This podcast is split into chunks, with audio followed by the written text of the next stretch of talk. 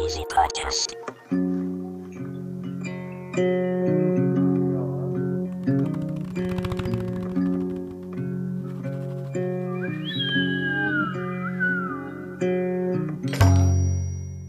スピークイージーポッドキャスト竹内拓也です、えー今回新企画ですインタビュー企画でスピークイージーポッドキャストとエンタメ特化型情報メディアスパイスでタッグを組んでポッドキャスト記事も連動させながらいろんなゲストを迎えてインタビューすることになりました。でこの模様はスパイスでも掲載されてますんでぜひ見てみてください。で今回第1回目のゲストがレイさんで、えー今日このポッドキャストのエピソードの公開日にアルバム「レイのインターナショナル版がリリースになってます、まあ、そんなお話も聞きながらでおそらく後編という形で分けて配信になると思うんですが、えー影響を受けた海外のアーティストなどこのスピークイージーポッドキャストのテーマでもある海外への音楽の話も聞かせていただこうと思っております、えーではレイさんよろしくお願いします。お願いします。お久しぶりです、ねえーお久しぶりですね。本当にね。TT。いやー嬉しいです マジで。いやーこちらこそ、うん。なんか初回だっていうことですごく選んでいはいただけて。そうなんですよ嬉しかった。本当にありがとうございます。あのこうやってお話しするのが、まあ僕以前 FM802 って大阪のラジオ局で、ビートエキスポっていう番組やっていて、でそのタイミングでレイさんにはそのまあゲストとしてもたくさん来ていただきましたし、はいジングル作っていただいたりとか、そうですね。そういっぱいたくさん、まあ、ビートエキスポっていう番組で終わっちゃったんですけれどで、まあ、僕8番に辞めちゃったんでまあそのタイミングぐらいに伊丹グリーンジャムに出演されてるレイさんと最後にお話ししたのがはい。最後なんで、はい。まあ、1年半ぶりっていう形ですね。そうなんですね。そうはい、なんか長いような短いようなっていう感じがするんですけれど。そうですね。う。ん。あの、まああれですよ。レイちゃんでもうそろそろいいんじゃないですか？そうっすよね。いや僕もやっぱそうっすよね。レイちゃんって呼んで大丈夫ですか？はい。あ私もじなんかゃあなんかたはいたくやさんって呼びましたよね。あ TT でいいっすよじゃあ。TT でじゃあ TT ってはい TT で。はい。なんかはい。なんかちゃんとがあんまりアーティストさんとか言えないタイプで。あいやいやいやはよろしくお願いします。ありがとうございます。はい。はい。はい、まあ1年半で、まあまあ、僕が久々にレイちゃんと喋るのは1年半とかですけど、まあ、この1年半ってなんか、まあ、いろんなことがありましたよね、まあ、はい。すごいざっくり聞きますけど、まあ、いろんなところでも話されてますけど、はい。まあどんどうですか？いろいろ変わりました？気分とかなんか自分が。まあまあね心細い。っていう気持ちはすごいやっぱり増幅しましたよね。うんだからやっぱりその、大人数で集まるっていうかある一定以上の人数で集まる機会がぐんと減ったっていうこともありますので、まあ、仕事が始まってもまるでその地球のね人口がこう減ったようなじゃないけど、うん本当になんかあの一緒に過ごしていたたくさんの人々が同じなんか惑星に存在しているのかさえちょっと疑ってしまうぐらいなんかやっぱりすごい屈強な気持ち。うんうんうん。そのまあまあコロナウイルスのこのパンデミックっていうのがこの1年半で言ったらまあすごい大きな出来事ですけど普通に生活しててはい。1年半ってやっぱり人としてもいろいろと変わるじゃないですか、はい。そのコロナだけでなく、はいはい。なんかそれとは別のとこでなんか変わったなとかってあります？あーそうですね。感情の色数が増えたっていうふうにすごい思います。というのは？あのーまあコロナも関わってるとは思うんですけど、うん。うんうんなんかその、まあ、結構私も、うん、奥手というかシャイな方でなんかそういうやっぱ自分の世界の中に没入したりうん。することの方が多かったりうんするんですけどうんうん。なんかもっとこう自分が大切に思ってる人とはより深くつつながりたいっていう気持ちがすごいあのあってでうんうん。あのコミュニケーションもよりこう自ら取るようになったりしたんですけど、なんかその中でねこう自分の中で例えばその4種類しかなかった感情の色合いがもう本当にその倍の倍の倍ぐらいになった感じがあって人がすごく悲しいって言ってるのはどういう悲しいだろうっていうことをすごく考えるようになりました。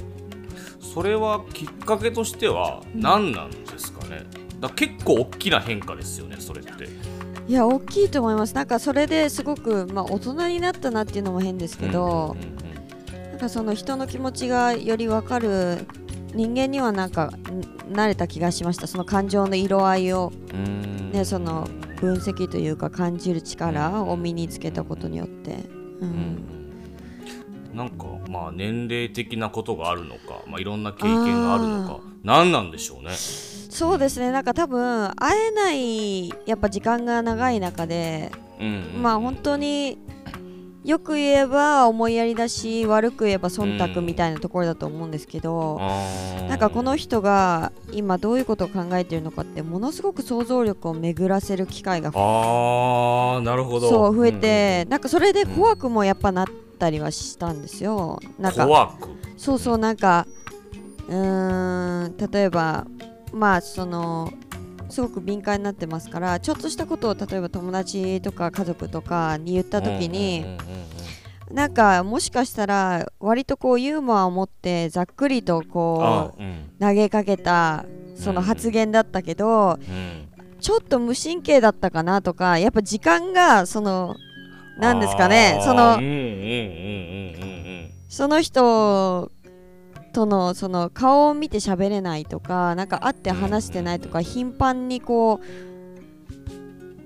うなんていうんですかねうん。会ってないことによって。うんうんうんなん。かやっぱその文章だけでうん。コミュニケーションしてる分が多いうんとなんかやっぱそこが怖くなってくるところがあったのかな。でもなんかその感情の色合いっていうか色数が増えたことはすごい音楽にいい影響があったとは思ってますね。まあ、だからその、まあ、悪い影響で悪い影響というかそれそう想像しちゃってうん。いろいろ考えすぎちゃう面もあるけど、逆に言うとそういうことでいろいろと人のことを考えるようになったっていうような,、うん。なんか二面性があるっていうことですよね。そうですね。なんかもう結構やっぱ如実に現れたのは歌詞ですね。うんうんうんいやああのーうん。そのこの1年半の間にインタビューとかお話とかをしていなかったので、はい。そのアルバムの「ハニーをまあ聞いて結構びっくりした感じはありますなんか。あそうですか？うん、なんかその音の感じもそうですしやっぱ歌詞が、まあ、そのテーマとかで結構、まあ、うん。自分をさらけ出すとか、そういうこともおっしゃってますけどそういうところがすごいあって、うん、結構驚きはありましたね。うん。うんえ TT はこう1年半で、まあ、コロナ関係あってもなくてもいいんですけどなんか変化,、はいはい。うん。変化はありましたか？あもう僕はむちゃくちゃありましたね。そのまあ完全にラジオをやめたので、うんうん。まあ、仕事が変わったって今全く別の仕事をしながら、まあ音楽業界でもまあ仕事はしたりしてるんですけど、はい。で多分レイレイちゃんと会ったすぐぐらいに2人目の子供が生まれたりとあか。あそうですか。そうそうそうそうなんですよ。でうん、あとコロナで結構家とかにいることが多くなったりとかそういうことで僕はあまりストレスを感じなかったんですね。ああそれはよかった、うん、うん。なんか逆にちょっとまあ落ち着いた部分とかもあってだからまあ生活的にも大きく変わってるし、うん。まあ、そこまでその影響は、うん、あまり受けていないですね。なんかこう落ち込んだりみたいなことはあんまりなかったですね。うん。いやなんかあのーやることがあるっていうのはねすごいやっぱり人間の健康にすごく関わってることなんだなって思いましたよ。確かに想像力、うん、想像力はなんかやっぱ時として怖いなっていうのもすごくやっぱりこの1年半で感じたし、まあ、世の中の人がねその想像力によってこうコントロールされてるっていうかそういうあよからぬ妄想どういうどういう意味ですか？うん、ああそう自分がコントロールされちゃうみたいな、うん。そうそうそうもちろんそのウイルスはねその分からないことがまだまだたくさんあるからその最悪の事態を想像して行動に移すっていうのは大事なことだと思う反面やっぱりそういうちょっとしたそのまあそういうニュースの記事とかもそうですし噂とかでやっぱりみんなの心理がすごくこう悪い方向にこう膨らんでいっている状況だとか、まあ、そうじゃなくても本当に身近な人間関係において、うん。なんかそうやってコミュニケーションが取れてないことによって、なんかね、なんか別にそこまで想像しなくてもその出来事があったらっていうか仕事があって忙しくしてたら、別にそこまで考えてこういさかいが行わなかったことがなんか想像力っていう魔物によって なんかいろいろかき乱されたなっていう感じもあるかなとは、はい、思います。それはなんかすごい感じますね。ううん、だからなんかこうお子さん生まれたりとかさいろいろあったっておっしゃってたじゃないですか、そういうなんか TT にそういう出来事がたくさんあったっていうのはすごいそあのそうですね。うん、健康に関わってたのかなって今思いました、多分そうだ、まあ、僕で言うと逆にそのコロナの前のタイミングで結構生活が変わったことがまあうん良かったのかもしれないですね。なんか他にこと頑張ることとかがいっぱいあったみたいな、そんな感じはしますよね、うん。そのレイちゃんで言うとそのまあミニアルバムの「セブンが出てアルバムの「ハニーが出て、でまあこの1年、まあ、なかなかライブができない状態は結構ありましたけどワンマンライブ2月14日バレンタインデーに東京で開催したじゃないですか、はい。で僕見ましたああの配信で。ありがとうございます。は見させていただきまして、まあ、まずちょっといろいろ聞きたいんですけどその1年ぶりのライブが約どうだったかなって気持ちのとこ聞きたいんですけど。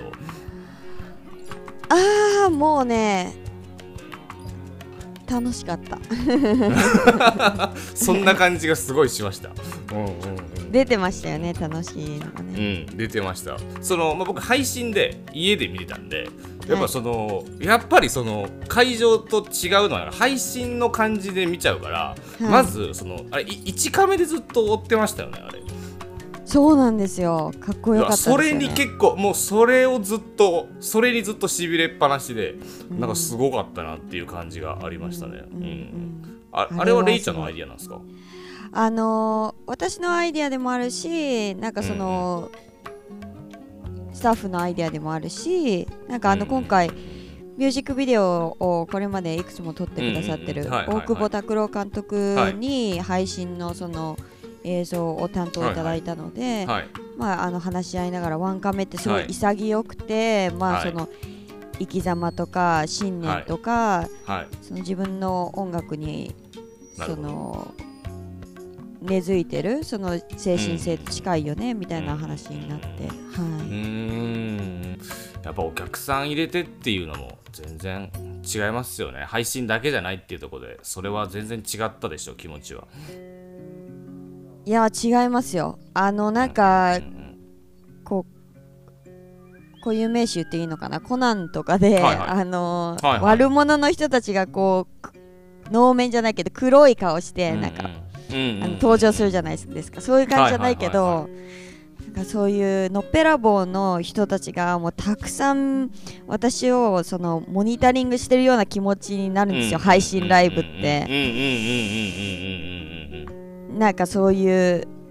こう牢屋に入れられてこう監視カメラがついててでそれをなんか別室で見てる人がなんかこう採点カードとかで数字をつけてるぐらいじゃないけどあのもちろん自分のお客さんだから自分の味方だって分かってる一方でなんかそういう脅迫観念みたいなのがあってなんですごい去年はまあブルーノートで配信ライブをしたんですけどはいはいはい。あの何ですかね？わかんないです。これはなんか一部の人にとっては失礼に当たるかもしれないけど私はすごいこ、怖い思いをしたっていうかなんだ。なんかすごいあの自分にとってプレッシャーのある出来事でだったんですけどでもなんかやっぱりそのそこを自分自身も強くなって乗り越えて、実際やっぱり見てくれてる人たちはやっぱりそのライブを見たいっていうすごくポジティブな気持ちで参加してくれてるから、まあ、それもやっぱりそこを満たしつつもやっぱ来てくれたお客さんに対してもっていうやっぱ結構2つのベクトルを持ちながらライブをやらなきゃいけないっていうのは今回チャレンジングでしたね。うんなんかその MC で言ってらっしゃいましたけど、まあ、ちょっとつながるのかわかんないですけどこの話とその今まではなんかこうお客さんはちょっと塊みたいな感じで見てたけど、ちょっと一人一人でなんか見るようになったというか一人一人が来てるんだっていうように感じるようになったっていう MC でおっしゃってたのなんか結構一生的だったんですけどなんか近い話だなっていう感じがするんですけど、うん、そうですね。あのーさっき1年半の中での変化っていう話がありましたけど、まあ、それ本当に大きいことだったんです自分にとって。あのーもちろんやっぱりスーパースターになりたいっていうふうには思っているんですよね国民的アーティストに。でもなんかその一方でやっぱその身近な人とあの、まあ、愛し合うというかあのそういうとってもシンプルなことの難しさっていうのも感じたんです。なんかそのやっぱりそういう自販機で買ってきた好きだよっていうようなそのなんか安易さで伝えるとやっぱり感情って伝わらないんだなっていう発見があったしなんかその中で自分はそのステージでパフォームしてる身としてはやっぱりその一人一人を大切に思う気持ちをよりこう強めていかないといけないなっていう、まあ、反省っていうかこれからそういう風にしていこうっていう、気持ちの表れが MC に出てましたね。はい、なんかさっき話してたその想像力なんかいろんなことを想像できるようになったっていうのと完全に通ずる話ですよね、うん、なんかそれってね。うんなんかそんな気がしますね。そうですね。うんうん、うん。で、まあ、今回ステージ上でそのインターナショナルエディションあの2018年発売のファーストアルバムがメジャーファーストアルバムっていう形になるのかな、えー、レイのインターナショナルエディションのリリースを、えー、発表されました。で、はい、えっとまあこのエピソードが配信される、えー、この今日配信に、えー、なってるんでまあ、皆さんもちょっと、はい、ストリーミングとかで聞けると思うんですけど、うん、ちょっと私いち早く聞かせていただきまして、いやちょっと聞きたいことむちゃくちゃあるんですけど。はい、はい、あのー、ままずやっぱ新鮮ですねすごい、うん、うん、聞いてて。いやもうなんかねちょ一つずつ聞いていいですか？あの、まずえっとまあ1曲目をプレイしますよね。で、やっぱマスタリングの素晴らしさまずすごく思いました。嬉しい、うんうんうん、えー、これはだからそのまあ今回再録してるじゃないですか。サイミックス、はい、再マスタリングもそうだしボーカル再録とか、はい、えっと、アレンジも変えたりる曲とかもありますけど、はい、そのまずこれ送ってランディ・メリルがマスタリングしてますよね。はいしてます、うん、これランディ・メリルに送って届いたって結構打ち合わせとかしたらどんな感じだったんですかね？えっ、ー、とまあ、私あの帰国子女で英語も喋れるんで、はい、まあ、ランディに直接も手紙というか、まあ、メールですけどメールのお手紙書いて、はい、まあ、こういうイメージが全体に関してはあるんだと。いう話だとか、まあ、最近のその音楽の洋楽のトレンドとかで、まあ、例えばリファレンスであなたがやった作品だとこういうものが近いと思うとか、あとはまあなんかそうですねあのまあ、自分はギタリストだけどやっぱり歌手としての見せ方をしたいからその辺りのバランスとかの話とかもまとめてお手紙にして、で1回結構なんか第1弾みたいな感じで送ってきてくださったものを、まあ、やっぱり私結構国内のマスタリングエンジニアさんだとスタジオにお邪魔して聞くんですけど海外だとそういうことができないんでいくつかのスピーカーとか、すごく、はい、はい、あの一般的な、まあ、あの、もあのお求めやすい感じの価格帯のそのイヤホンと普通にプロ仕様のイヤホンとスピーカーとっていう感じで、あの3つぐらいの環境で聞いてちょっと聞き方も変えてってことですね。はい。それで、あのー、気になるものがあったらもう一回修正して送っていただくっていう作業の繰り返しでしたね。はい、そのまあ、このランディ・メリルは、えっとまあ、最近で言うとポール・マッカートニーのニューアルバムとか、はい、昨年はそのテイラー・スウィフトの「フォークロア」とか、はい、あとレディー・ガガの「クロマティカ」とか、で僕個人的に、まあ、そのランディ・メリルのここ数年のマスタリングワークですごいしびれたのはあのベックのカラーズなんですけど、うん。うん、これはなんかちょっとリファレンスとして出したりしました？出しましたよ。してないですか？ですよね。なんかちょっと感じましたなんか。出しました。うん。うんうんうんまあベック自身もすごく私は本当にヒーローっていうかブルースの,、あのバックグラウンドも実はある人だったりするので、なんだけれども今あのなんですか今の時代を生きる現在進行形のこう、アーティストっていう意味ではすごい尊敬してて、まあそのベックもここ数年ねいろいろ音楽性もこう変化してきてますけど、カラーズはね特にやっぱりまあ、アレンジっていうよりやっぱそのミックスだとか、多分ママスタリングも関わってると思うんですけどその辺りがすごくいい意味で、まあ、分かりやすくっていうか、なったかなっていう印象は受けたんですよね。でなんかその一般的なリスナーの方ってあのーミックスとかマスタリングっていうわ割とその専門用語的なところっていうのを意識して聞く人っていうのはね音楽好きにしかあんまりいないとは思うんですけど、実はすごくその印象を操作してる無意識そう下でうんっていう要素ではあると思うんでそのベックのまああのカラーズっていう、まあ、ビジュアルも含めてですけど、あのビビッドの作品にすごく似合うサウンドっていうかうんうんうん。トリートメントみたいな感じだったなとは思いましたね。はい。そうですよね。で、まあ、今回そのマスタリングとミ、まあ、のその印象もすごいあるんですけど、はい。まあ、歌詞が、まあ、インターナショナルバージョンっていうところで、はい。日本語から英語に変わってるじゃないですか、で、まあ、私ちょっと歌詞カードを持ってないので、はい。あの聞き取れる範囲でちょっと日本語と比べてたんですけど、はい。その結構変わってるじゃないですか。変わってますよ変わってる。う。ん、はいむちゃくちゃ時間かかったんじゃないですかこれって。あー書くのには、まあ、それなりに時間がかかりましたし、セカンドオピニオンもらったりとかもしましたね。うんなんかその意味は近いけれど別の表現にってなってるところもあれば、はいそのまあより抽象的な表現になってるのかなっていうところもなんかあったし、うんその歌詞の中でもちょっとなんか日本語詞ではこうなって順番がちょっと変わってたりみたいなうん。いろいろあってなんか面白かったですけどね。うん。そうですね。あの私がすごい尊敬している女性の翻訳家の方がいて、まあ、その方ははインタープレーっていうかその何ですか、のドキュメンタリーで、まあ、その日本人の芸人さんとかが喋ってるのの横でそうやって翻訳をされてる姿を見たことがあるんですけど、まあその通訳としてってことですよね。そうですそうです、んうんうん。その時にですね、まあ、そのことわざとかそういう言い回しとかジョークを言った時に、まあ、どういうふうにその英語に変換するかっていう様子が面白くて、まあなんかその具体的にその比喩としては違うんだけど伝えようとしてるメッセージだったりとか、うんムードみたいなのは同じっていう、あのそういう翻訳の仕方を心がけましたし、そもそも英語で書いたものを日本語に翻訳してリリースしたっていう曲も結構いくつかあったのでそれを、ああそうですよね。はい、うん。元に戻したっていう部分もありましたね。うーん。なんかその英語詞で見ることによってあこれそういう意味だったんだみたいな新鮮さもありましたなんか逆に。あーなるほど、うん。なんか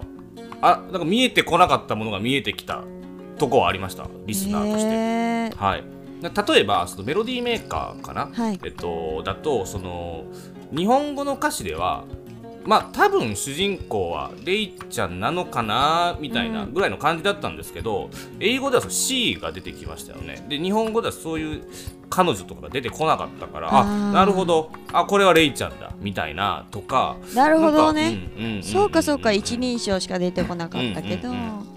誰かの物語かなっていう架空の物語なのかなって思ってたんですけど C が出てくることによってあこれはほぼレイちゃんかなみたいなとか、うんうんそうですね。いや認証っていうのはねかなりやっぱりその英語と日本語の違いの大きな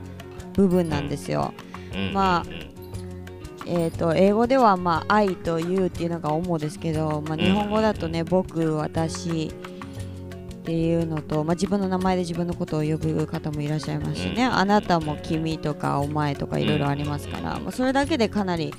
歌詞のニュアンスが変わるし、まあ、日本語は認証、一人称なくてもね描ける部分があったりとかするんで、うんあ結構そういう言葉のうーん特性みたいなところでうんうんうんニュースニュアンスが変わった部分もありましたね。うんうんうん。いや面白かったですね。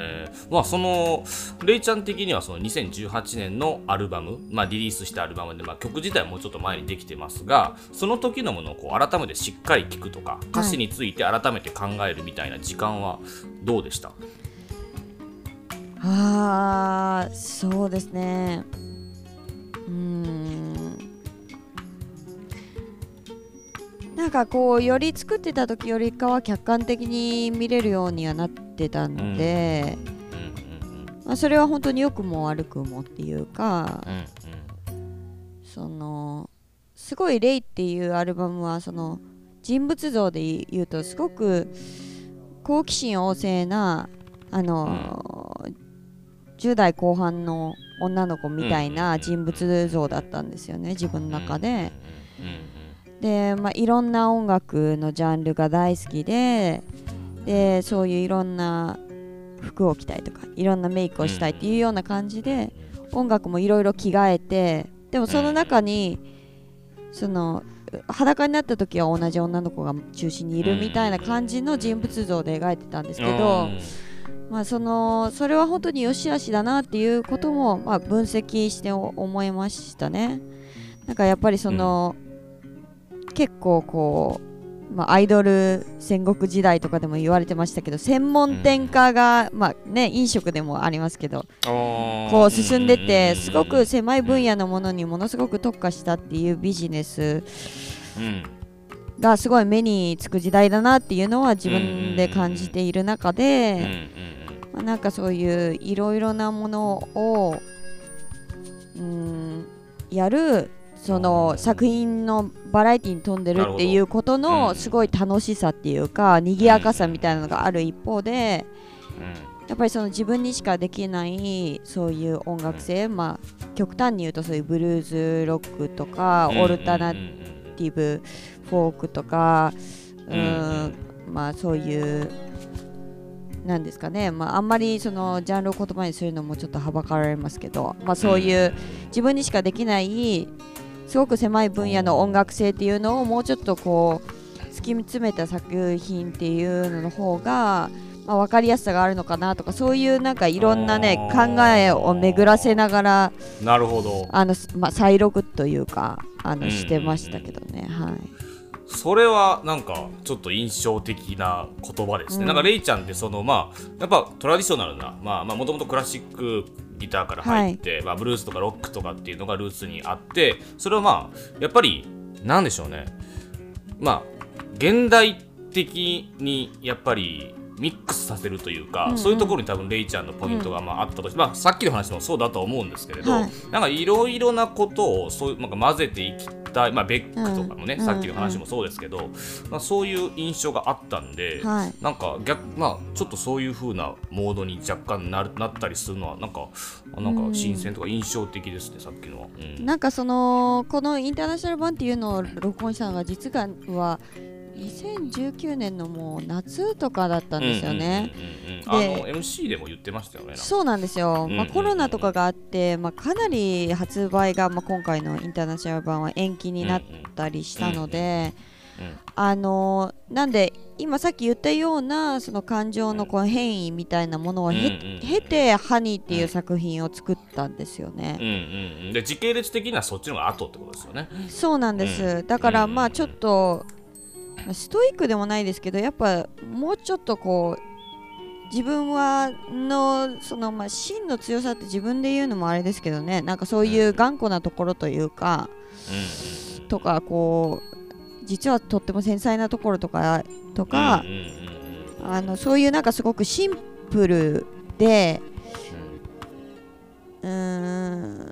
一本筋の通った作品を作りたいっていう気持ちに、まあ、そのインターナショナル版の再録を経て思ったりとかして、うん、それで、まあ、ハニーっていう、あの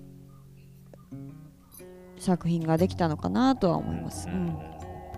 まあ、結構だからいろいろ考えるきっかけにもなったとか揺れた期間はあったってことですかねなんか。そうですね。ただもうやっぱり海外デビューっていうのはもうずっと長年の夢だったので、うんあのこういった形で、まあ、本当にバーブって言ったらね、もうルイ・アームストロングとかエラ・フィッツジェラルドとか、もうジャズのレーベルで言ったらものすごいやっぱり、あのベルベット・アンダーグラウンドとかもそうですけどね、うん、そうですね、まあ、アメリカの Verve Forecast から全世界配信になってて、ねはい、まあ、バーブ・フォアキャスト、まあ、バーブがまあ老舗レーベルで、はい、まあ、ジャズのレーベルですけどそのまあ Verve Forecast からもそのジェイミー・カラムとかジェシー・ハリスとかコステロとかもそうですけど、はい、いろんなポップシンガーとかも出てたりとかねまあすごいですよね。いやだから本当にね、うん、これは本当自分にとってもすごい出来事ですね。うんうん slow it down, slow it down. It's gonna be a long night. Put that glass down.